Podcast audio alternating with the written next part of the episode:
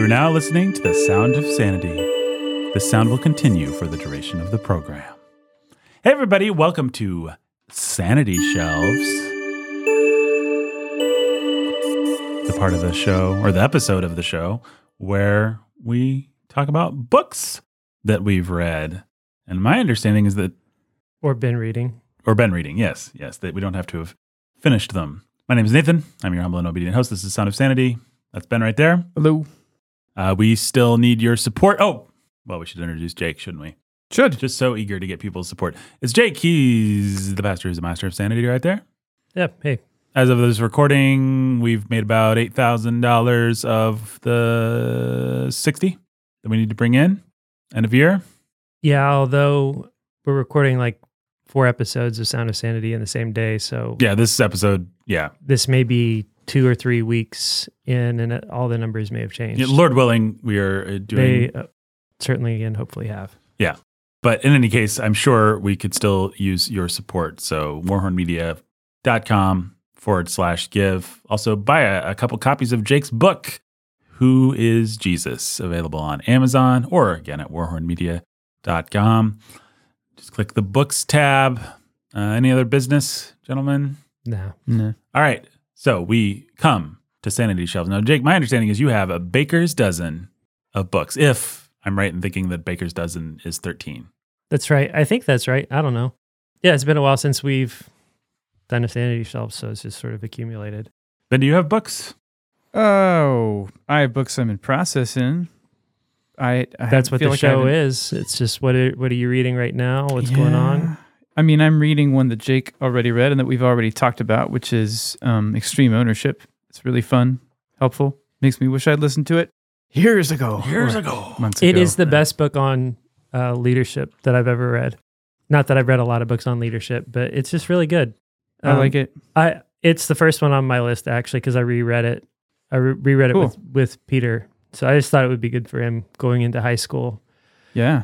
And uh, uh, we were going to the gym in the mornings and from the gym to school and stuff like that. So it was just a, some decent car time with him. So we've been listening to, to various things. So I thought, well, we'll just we'll we'll do extreme ownership, and it was great, and um, it was great for him. I think I think he's taken a lot of that book to heart. We've had some good conversations. I feel like he's really grown through it, and so Cool. That's fantastic. Yeah, so it's really best, sweet. Best book on leadership. Great book for a 14 year old boy. Is that how old Peter is now? Yeah, Peter's 14, but I think it's I think it's just good for any anybody in any kind of leadership position.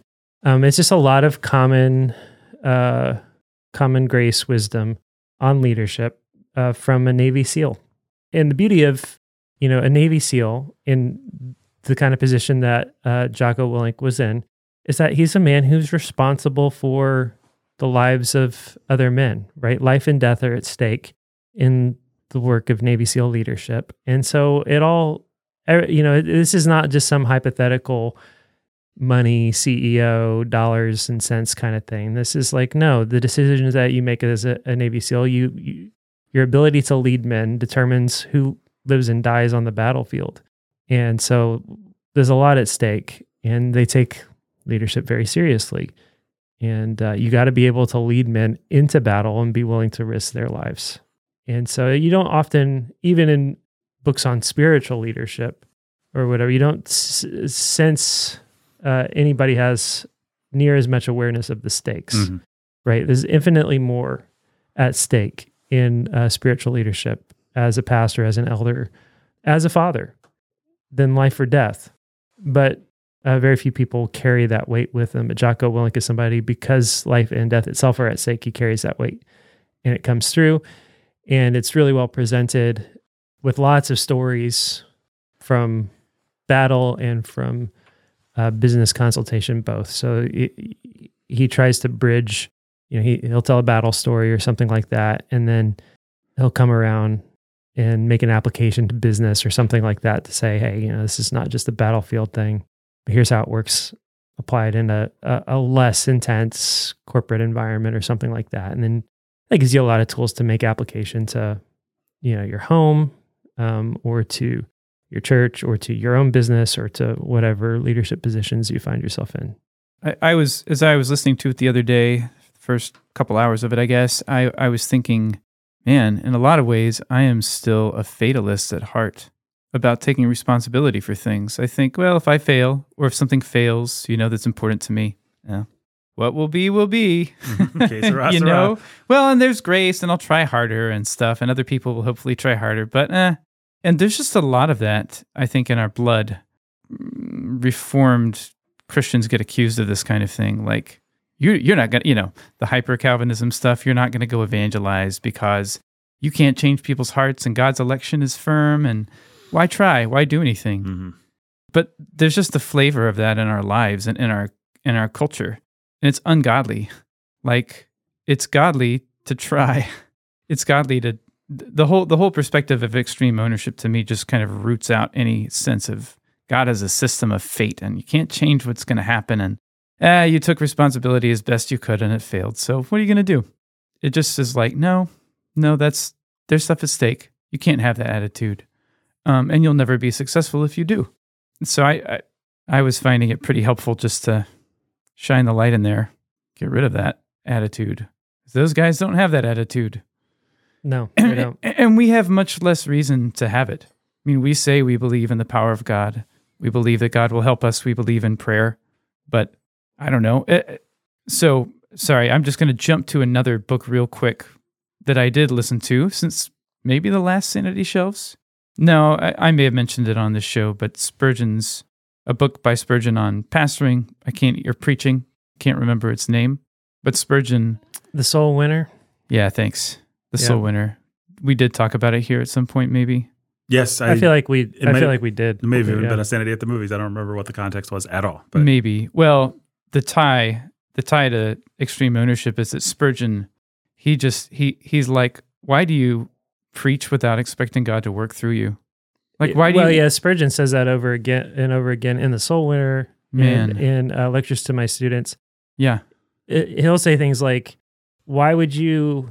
Why would God ever honor your preaching if you didn't expect Him to work through it? yeah, Why would He do that? Yeah. Like, why? Like, you become your own worst enemy. Like, if you go to preach without faith that God's going to work through it, why would God honor that lack of faith in the power of His Word?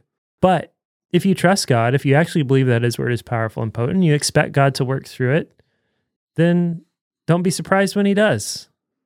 In fact, always go with the expectation and the hope that, of course, God's going to work through His Word because that's what God does. Like the whole point of the gospel is to save souls. It's what God delights to do. So, of course, He's going to save people. right. Of course, if there are people there that He has brought to hear the Word preached, it's because He means to to do things.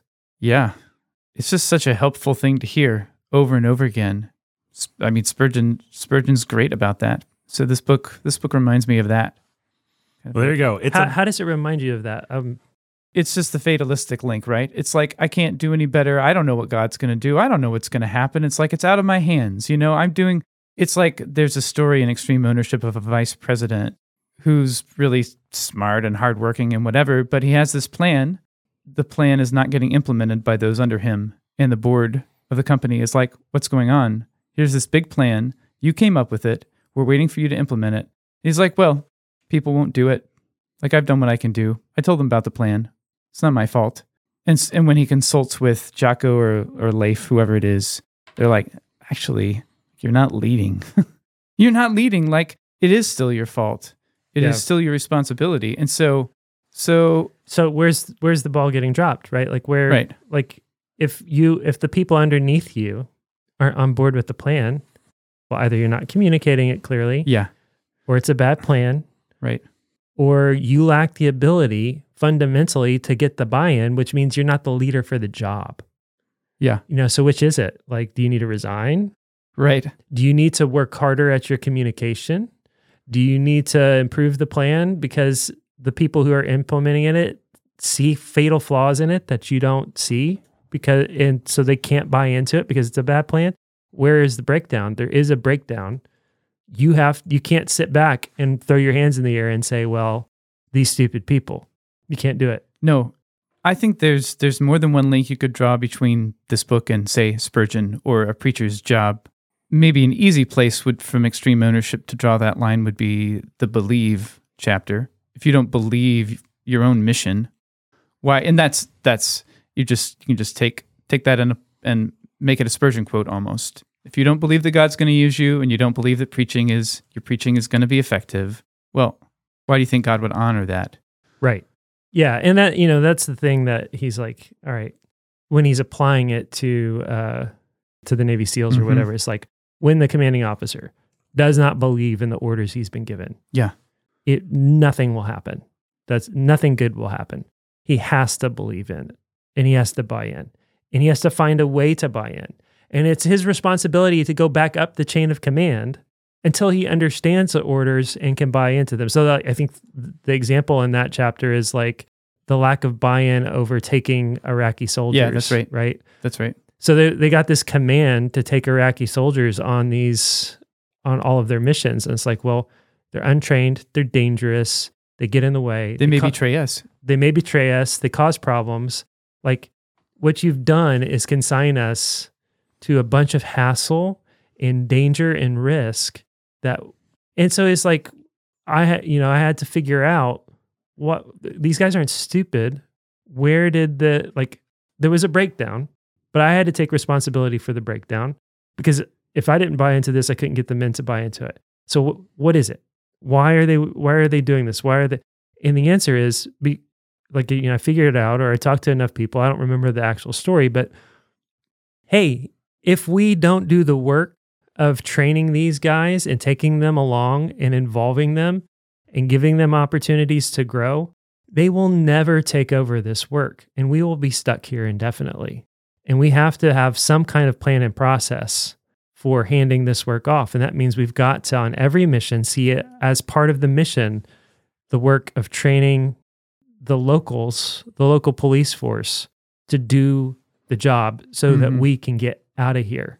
And so it may be more short short term risk, you know, for each individual mission, but it's for the long term benefit of the SEALs that we involve and hand off as much of this as we can. So it's just you know, but you know, that's the thing is like I have to buy in. I have to find the way to buy in. I have to believe. And once I do that, then I can convince the men because they're following a believer. But they all know if they're following somebody who doesn't believe in the mission. Mhm. And I'm subverting the whole mission. I'm subverting everybody above me if I say, well, these are just the orders and well, it sucks, but you know, let's do it. That's that's that's not leadership. Yeah, that's right. Yeah, and those common grace wisdom principles that these guys know and, and implement, they have a mirror in in the work of the church. All over the place. Yeah. Yeah, they do. God is, as a friend of mine used to say to me, God is not a system of fate. You can't treat him like that. Like, if you have faith and if you pray, that makes a difference. Well, and you, you hear pastors uh, speak this way from the pulpit, right? Well, I don't know why God says that Yeah. you can't, you know, if it were up to me, you know, homosexuality is not that big of a deal, but, you know, it's God's word. Or I don't know why God says women can't preach and exercise authority, but, you know, it's like, well, okay, well, you've told everybody you don't believe in the mission and that you don't believe in what you're saying. Mhm. And so nobody's going to believe it. Mhm. And what you've done is you've told them they have your permission to not believe it. Right. And so that's just on a top level how we approach God's word. But then there's everything down the line. Well, I don't know why the pastor thought that this was a good idea for this discipleship thing, but I guess we got to do what he says. You know, Mhm. it's just like, well, okay. Well, you've you you've consigned this to failure. Like Yep. you've decided that this discipleship group is never going to get off the ground, or this Bible study is never going to get off the ground, or this ministry is never going to work because you won't buy into how it's, you know, how uh, the vision of yourself. You won't do it.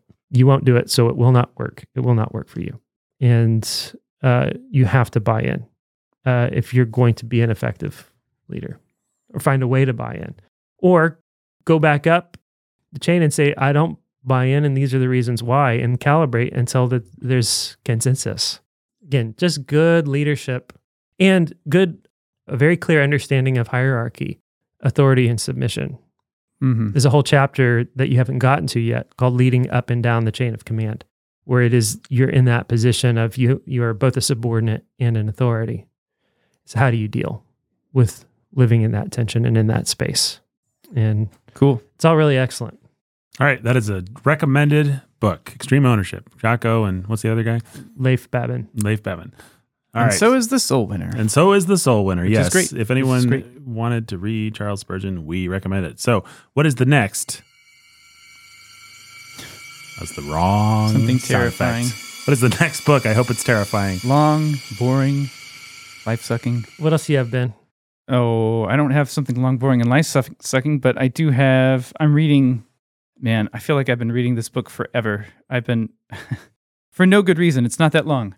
It's because it's an audiobook that I kept forgetting about. Revolutionary Summer by Joseph Ellis, which is about the summer. I'm uh, the summer of what 76. It's when the Continental Congress is meeting and they're drafting the Declaration of Independence, and meanwhile Washington's army is squaring off against General Howe in New York and it's just it's just really cool. I've I started it so long ago that I don't I don't remember the first chapters that well, but it's just one of those books that gives you this vibrant sense of all the personalities and all the actual tensions and the like gradual step by step like we have our crazy ideas over here. You know, I'm Thomas Jefferson, I'm a maverick. I have my crazy ideas. I'm George Washington. I'm trying to make the army work. I'm not thinking about exactly the same things. Uh Oh, I'm Thomas Jefferson. I guess I have to write this Declaration of Independence thing. Okay.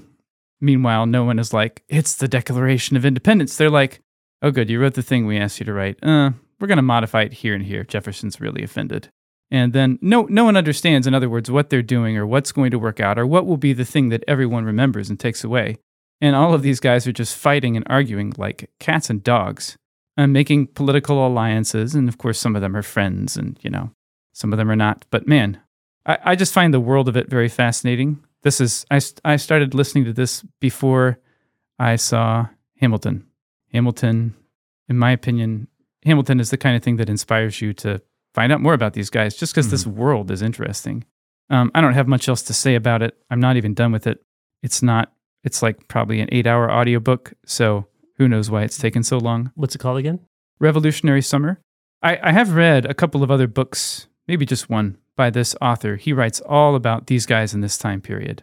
He writes a lot of books. Joseph Ellis, he's really fun. He's fun to read. He's fun to hear read aloud to you. Just a good writer. And um, he wrote a book called The Quartet about the Federalist Papers and the four guys who wrote them. I can't even remember who all of them are. Hamilton, obviously, is one of them. John Jay. John Jay. Madison, I believe. yeah, Madison. I don't know. It's good. It's good stuff. I mean, it's all it's all very interesting. You get long quotes from their letters. You get you get this world where these guys are walking around like I'm going to be remembered for hundreds of years and I want to be remembered the right way. They're just like living out this this theater. Is there a fourth person? There is a fourth person and I cannot that book that book it's been years. That was an audiobook I listened to with Bob Kaplowitz actually. Probably something he wanted. According to our friend Wikipedia, it's just Hamilton, Madison, and Jay. That's what I thought. Oh, yeah. Okay, it's also about Washington. So it's not just Federalist Papers. It's like orchestrating the Second American Revolution. There's just a lot about the Federalist Papers in it. So Washington's the other guy, the like the boots on the ground Right. of it all. Gotcha. So like fun. I like those kinds of books. It's really fun. It's really fun. Well, I mean, Lincoln is one of my favorite movies just because it it gets into the like, well, we got to get this thing passed. So, what are the alliances we can make? What are the personalities? How can we appeal to this guy's vanity? I just that kind of stuff is really interesting to see dramatized one way or another. Well, the whole founding of our nation was so touch and go and so much fumbling in the dark by all these pretty brilliant guys who often still didn't know what they were doing. It just, I don't know. How can you not be interested in that Pretty as an interesting stuff. American? All right, we have two recommended books so far. I fi- I finished Antifragile by Nassim Taleb, Cool. and uh, I don't know. People complain about Taleb being abrasive or arrogant or setting up straw men. Um, I found myself comparing him to Chesterton, like a, a an orthodox Chesterton. So it's like it is true. He is abrasive. He is arrogant. He does set up straw men here and there, but he's also really delightful and fun. He's a free thinker. He always has something to say on pretty much every page.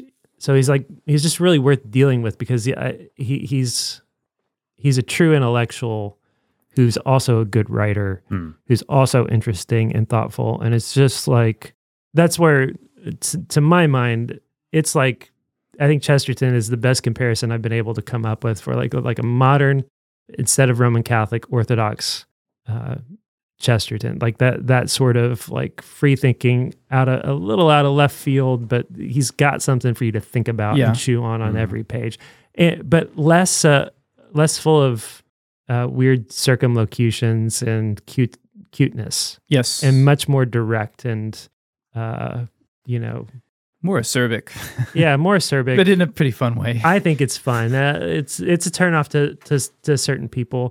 I think Taleb, almost everything I'm going to talk about, probably everything I'm going to talk about was audiobook. Um, Taleb is one of those guys I want to come back and actually read Hmm. read properly. Um, and and probably he's more intense reading him than he is listening to him. Although I, well, I, Hmm. li- I listen to everything on two and a half uh, on two plus times speed. I probably Taleb I listen to it one at one and a half max because you just have to slow down. Is he's just got yeah, that much? It's, too fast. But yeah, it's a lot of fun, and I look forward very much to re- reading everything this dude's ever written. That's that's the plan. Hmm. Um, and I've gotten a lot of good feedback, you know, from people who've you know read Taleb because we've talked about him, or just been glad that we've talked about him. But Cool. do you have anything else, Uh, or I'll do. I'll do another one that Na- just occurred Nathan, to me. Nathan, do you have anything? I know that we basically did case for Christian nationalism. Was Yeah, uh, Case for Christian Nationalism was kind of mine of recent vintage, and you can hear us talk about that for well over an hour over on the episode that came out before this one, I guess. Uh, I've just had a baby, and uh, most of my reading has actually been Bookening books, so you can look forward to the Bookenings episodes on Cormac McCarthy's Passenger, The Passenger, which is horrible. I'll just say. spoilers. Spoilers. Man, uh, It's a major spoiler. it is a giant steaming pile of garbage, and yet yeah. it's kind of lived with me. I don't know, like it's been, No, it, I mean, like, I don't know. McCarthy's still McCarthy. he but- is, and his his fatalism has a certain romance to it that you just like. Oh well, uh, I yeah, I can kind of remember. I, I I don't know how to put it. Like just the apocalyptic feeling, doom of the book has kind of lingered, even though Yeah. I, Yeah. I hated every moment I lived in that book, and not because of the apocalyptic doom, just because it was a really poorly It's a bad conceived book. book. Yeah. Yeah. But we'll, well, we can't talk about that now. We'll talk about that on the, The. Bookening. I've been reading Anna Karenina, which, of course, if you've not read Anna Karenina, then Mhm. That's a must read. you must not read anything else that we talk about today. You must read Anna Karenina. It is, uh, there's a good argument to be made. It's the best work of literature that's been written, period. I'm not saying that's a winnable argument, but I'm saying there's only a handful of books that you can make, Make that, that argument. case. And Yeah. Anna Karenina and War and Peace are both on that short Hmm. list. And so, Yeah, and, and Anna's at the top for Yeah. me. I I haven't read War and Peace. um I, I don't know. I think I'm I finished part one. I'm somewhere in part two of Anna Karenina. yeah. Listening and that's to coming it, out. No, I, I I read read my fiction. Oh. so yeah, I I, I reread. So I read my fiction usually before bed, and then I listen to it, pretty much anything else, Hmm. um, unless it's you know dedicated study, unless it's uh, you know theology or dedicated study, you know for it's like commentaries or whatever for Huh. for sermon prep or or something like that. So um, anything that's like remotely uh, fits into the category of philosophy, psychology, anything like that. I'm just I'm listening to that at two times speed. Yeah. And maybe I'll come back to it. Maybe I'll think wishfully that I'll come back to it and actually devote the time to properly reading something like Taleb down Hmm. the line. But I'll push it down the line. I'll listen to all of Taleb, and but probably before I go back and actually read Taleb in paperback or hard copy form, whatever that is, I'll just listen to them again Hmm. because I just don't have time for that kind of. What I do have is a lot of car time or little ten minute walks after lunch or something like that. What I don't have is a lot of time where I can sit down and dedicate reading time to uh, something that is not for my sermon or to unwind at the end of the day. And I say fiction for unwinding at the end of the day.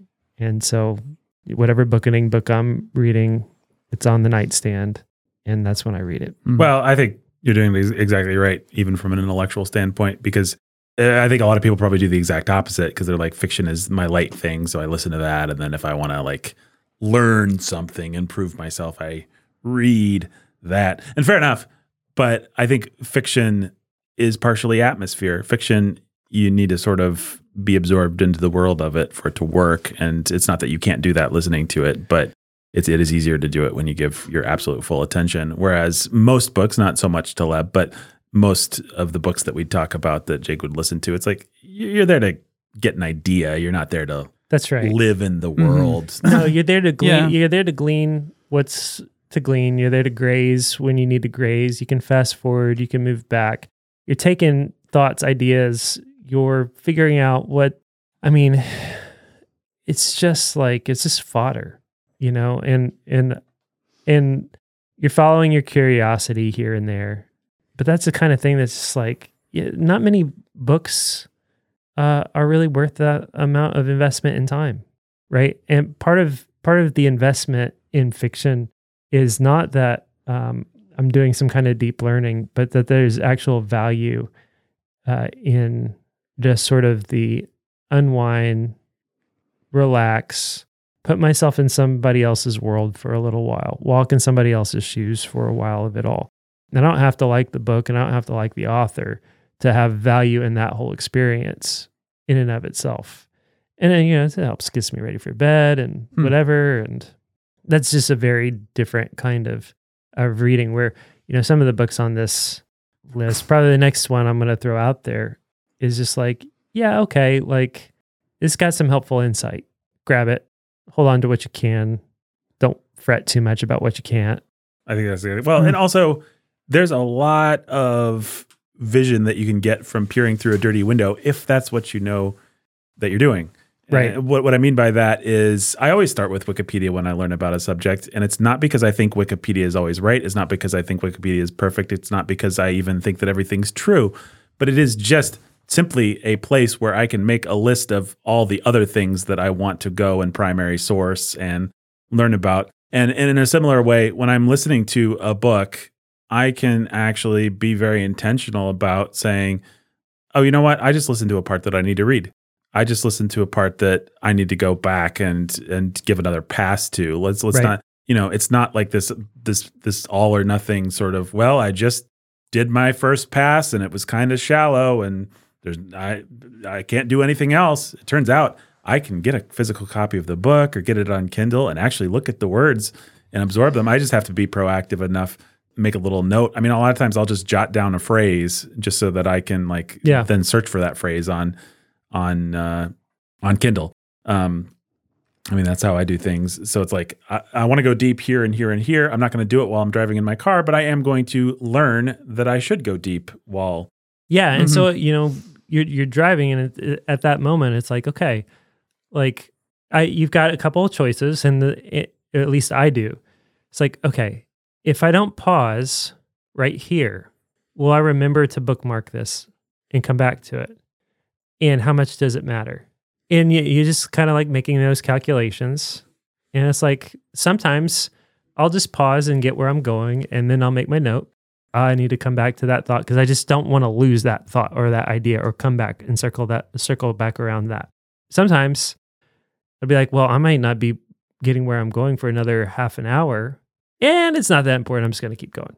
And if it comes back, it comes back, and if it doesn't, who cares? And sometimes it's like, well, I might not be going getting somewhere for another half hour, and I really want to keep going. So guess what I'm going to do?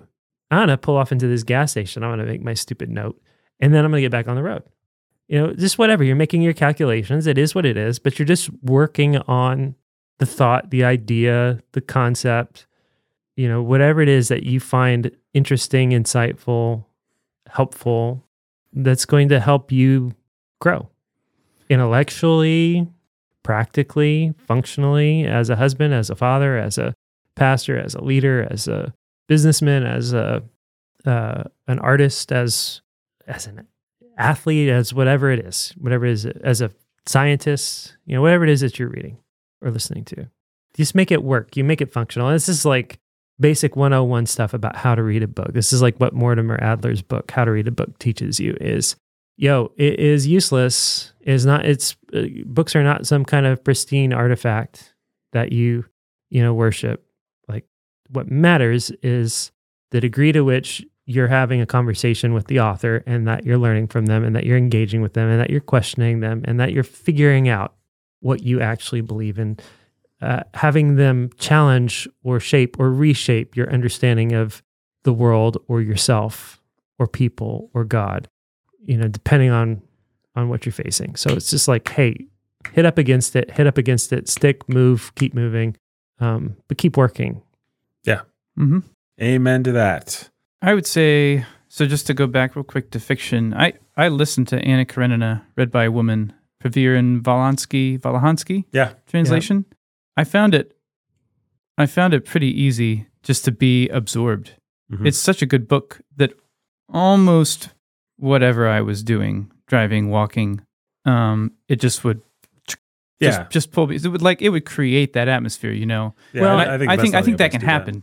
it can Um, happen and it really depends on your reader I think, lot, I think right? it does. Huh. Well, Tolstoy is actually a really good example. I've never tried to listen to Tolstoy because he's so dense and he's so full of wisdom and little nuggets and things that I Mhm. want to underline and remember.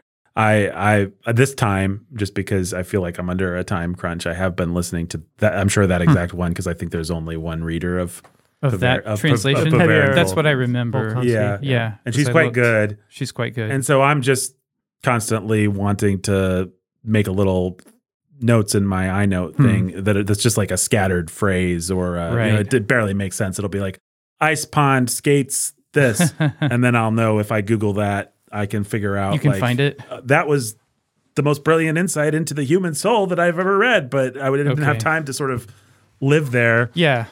But uh, we're Well, doing- it's it's different too. If you're you're making a podcast, right. Yeah, you want you it- want to and I was I didn't have that burden at all. right. So it's simpler for me just to listen. But I could see the value in reading it. Of course, I mean it's brilliant. Yeah, I mean, I I read very little these days. Just uh, Yeah. I just don't have the time or the attention. I listen. Um, so I try to make listening work for me by having strategies like that that Mm. allow me to go a little deeper because I am sympathetic to, you know, we've, we've talked about this a million times and said, go ahead, just listen, make it easy. And people will come back and say, well, yeah, but the full attention that you give when you read, it really is a little bit different, isn't it? and it is And yeah. It is. Yeah, sure, of course. But you just got to figure out what works. Um, well the problem that people will get stuck in and this is the problem that i think we're circling around addressing is that uh, idealistic view of giving your full attention or the need to finish what you start before you move on to something else Right. Yeah.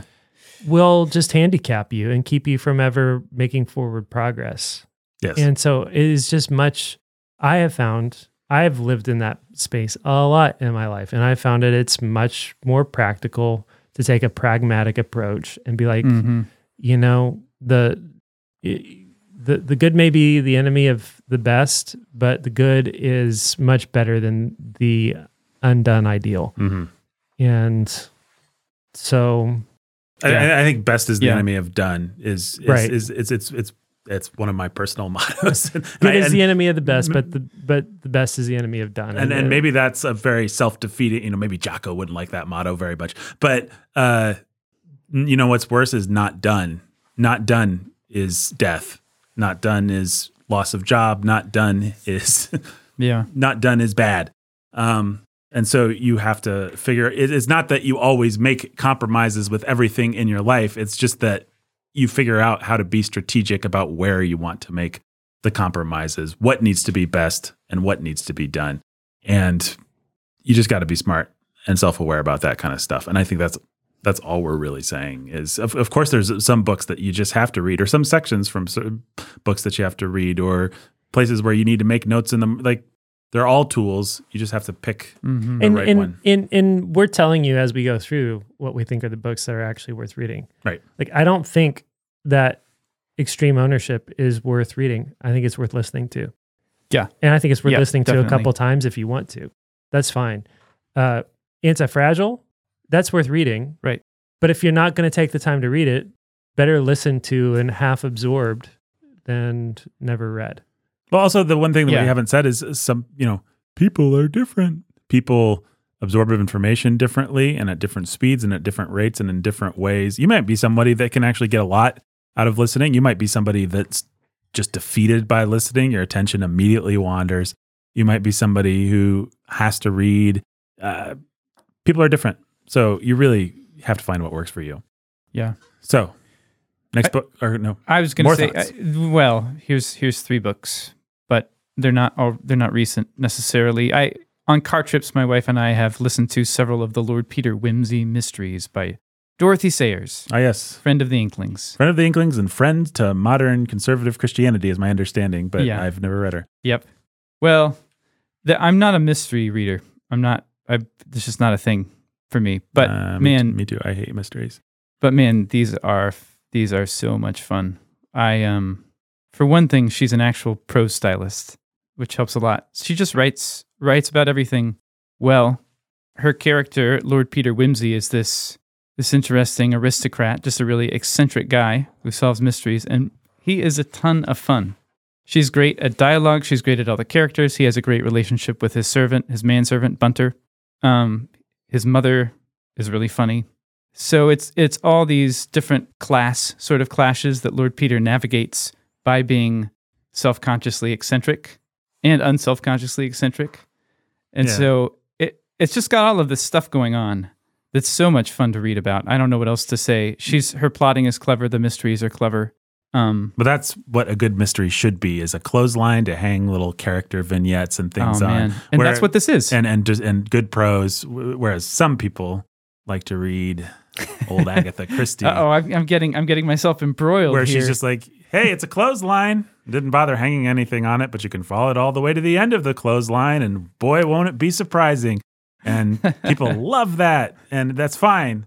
I'm glad that they do, but man, do I think No, you're not. yeah, I sense some hostility here. Well, I'm I- hostile because the whole world's like, "Yay, we just like narrative," and I'm like, "I like narrative too, but I like other things, I, I don't more have a, ingredients." I don't have a comment on that. I, I can just say Dorothy Sayers is super fun. She's a great writer. Wimsey is one of my favorite characters. Period. And and it's it's it's a good time at the movies to listen to one of these in the car. And and she's clever. She's clever. The plot of the last one we listened to, what Clouds of Witness, it was really clever. It was a lot of fun. I think, if I may, that you're actually even more like me than Oh, I'm. I'm like me because what you like is sci-fi books that are essentially plotless. But That's not true. I mean, I do too. But That's but but it, but it's just the plot is the world. It is. It's like, hey, let me spend 500 pages just developing Well, a world. I mean, I, I like that too, but I also like plot heavy. I mean, okay, all right, I'll cop to this. I listened to, we've talked about this guy, Alf Mike, Brandon Sanderson, Sure, big time sci fi hotshot author, sci fi fantasy. but but he's And his- also a world builder. Is he the guy that finished out uh, Wheel of Time? Yes. He is, yes, yes, yes. He, he's a- he's actually. I mean, he's not great, but he's pretty good at dialogue. He's pretty good at he's, characters. he's, he's okay at all that. He's mediocre at prose, but he's, um, he is a plot heavy dude. Like, he's ingenious with plots. yes, Like that's what he does. He builds systems of magic and he builds plots, and they're But- like but- machines. his but there's plots. guys that are just plot that Right. I don't think you would like as much. I mean, I don't. I know. believe. I believe it. I'm Uh, sure that's right. um, What, I like Isaac Asimov or something. sure. I used to read him as a kid. Yeah, Wouldn't go back. I yeah. don't think. I think Jake is the guy who has the most narrative lust in, of the three of us. This Huh. has been a long established truism on the bookening. Jake Yep. just likes a good story for a good story's sake. And I think everybody does. It's not like I don't or Ben. Except those people who read Agatha Christie. no, they like a a bad story for They like a bad story. Eh, you Hey know. man, you're hitting my family. Yeah, I know. I know. I'm hitting everybody's family because everybody loves Agatha Christie. It's just me all I alone. don't. in I the feel cold like in I, the dark. I haven't given Agatha Christie a fair shake. What have I? And then there were none. Is the only one I've read. I didn't like it, but I like Poirot as a character. I like Poirot's stories. I think so. Does that put me now? I like her more than you. Basically, if I like Poirot, Yeah. okay. yeah, just I just want to. I'm just not that intrigued by I like David trying to Suchet solve as mystery. Poirot. Yes, I like David Suchet as Poirot, but David, he's Is- doing things that, and they're writing things for him that Christie never wrote. Okay. I mean, I'd rather watch a Kenneth Branagh Poirot than read one of those books. Okay, shots fired. I'm sorry. All right. Poirot's great. Agatha Christie's great. I'm uh, I'm being acerbic like Taleb because it's more entertaining. That's But right. Here's the fact. the fact is, different strokes for different folks. It's totally cool Uh-huh. if you like Agatha Christie. I've just never been able to enter into that. Whatever whatever that is, whatever it is, Andy it is. thinks you're stupid. No, I don't. I don't think you're stupid. I think you're very smart. I think there's probably people who are way smarter than me, totally detached from any kind of empathy or emotional need. and, uh, you know, they just want a, a puzzle box. And Agatha Christie satisfies their their puzzle lust. And if, if you're a, a, a puzzle lustful person, then enjoy your little trinket. I'll be over here reading my Tolstoy. So I think I've said that in a fair way that's inclusive of everybody. Yep, nailed it. Nailed it. All right, next book. Uh, I read uh, Influenced by Robert Cialdini. I, I had this book in Audible for a long time, and I started it and couldn't get through the introduction and thought it was going to be a horrible dry book, but it was really highly recommended across the board. So it kind of lived there, and I almost like returned it. And one day I was like out of credits and out of books, and so I hit play and got through the introduction into the first chapter, and uh, it's really really great. And probably one of the most insightful books uh, you can read if you want to arm yourself against the influence tactics of media Hmm. of false teachers of salesmen of anything like that. Like um, more so than what uh, what's the uh, more so than like chris voss or Hmm. anything like that this is the foundational psychological work interestingly and compellingly presented so it's just just skip skip Scott Adams, skip uh, Voss, read influenced by Robert Cialdini, and you'll Hmm. get the straight dope with the psychological studies, but also good stories and really worthwhile. I think if you want to arm yourself against that sort of thing, and also, but be careful. Like you can use uh, the tools. You can use the book to arm yourself against you know tactics to m- manipulate you. I think there are some ways you can use certain tactics in an honest and truthful way, and you can also use the tactics to manipulate people and become a master of that sort of thing if you get good at it. So it's it's got its dangers, but it's helpful. And he and he's I think you know maybe he's using his influence tactics on me, but he does a good job of just I think being just a pretty good, honest, straight ahead dude about this sort of thing. Hmm. So I really enjoyed that book, and I think it's worthwhile. Um, Cool. Do we have more, or should I just keep working through my list here? Because I got a lot. Uh, Keep going. You know what? Let's come back for part two. I think right. that, I think that might be smart. So uh, the, the big takeaways from this uh, uh, podcast are: read uh, Extreme Ownership, read Antifragile, Antifragile? read influence. read Influence, read Lord Peter Wimsey, read Anna Karenina. Do not read that Cormac McCarthy book, but do listen to the Bookening Tear It Apart. We've not yet recorded or released that episode, but it's coming sometime December. Lord willing, read Agatha Christie if you want to. And just Joseph Ellis Joseph Ellis. is pretty fun, at least according to Ben. he is, yes. I like that the caveat there. At least Yeah, according, to Ben. Right. Thanks, Jake. Well, uh, Influence is pretty good, at least according to Jake. E- each one of these is yeah is caveated by our own. Except Ben and I now are both on extreme ownership and Taleb. Right. And Yeah, I'd say my opinions on Agatha Christie are really just me expressing the soul of the podcast. And Yeah, like, you guys wrote that for me. That was like just a script that I performed. Right. So That's right. that's the big twist. That's the big end. twist. Did you see it coming? You probably did because you No like to solve your little mysteries. Okay. Agatha Christie, give me a break, people. You can do better than that. No, no, no, you can't. She's great. She's the most popular author after the, the authors of the Bible. Isn't she the second bestseller after? yeah. Yeah. And It's there's like a her and Shakespeare and the Bible. yeah, That's it. and there's a reason for that. All right. Until next time. Stay sane. Oh, and just go to warhornmedia.com forward slash give to give and go to patreon.com forward slash sound of sanity to give in a different way. And yes, do do stay sane.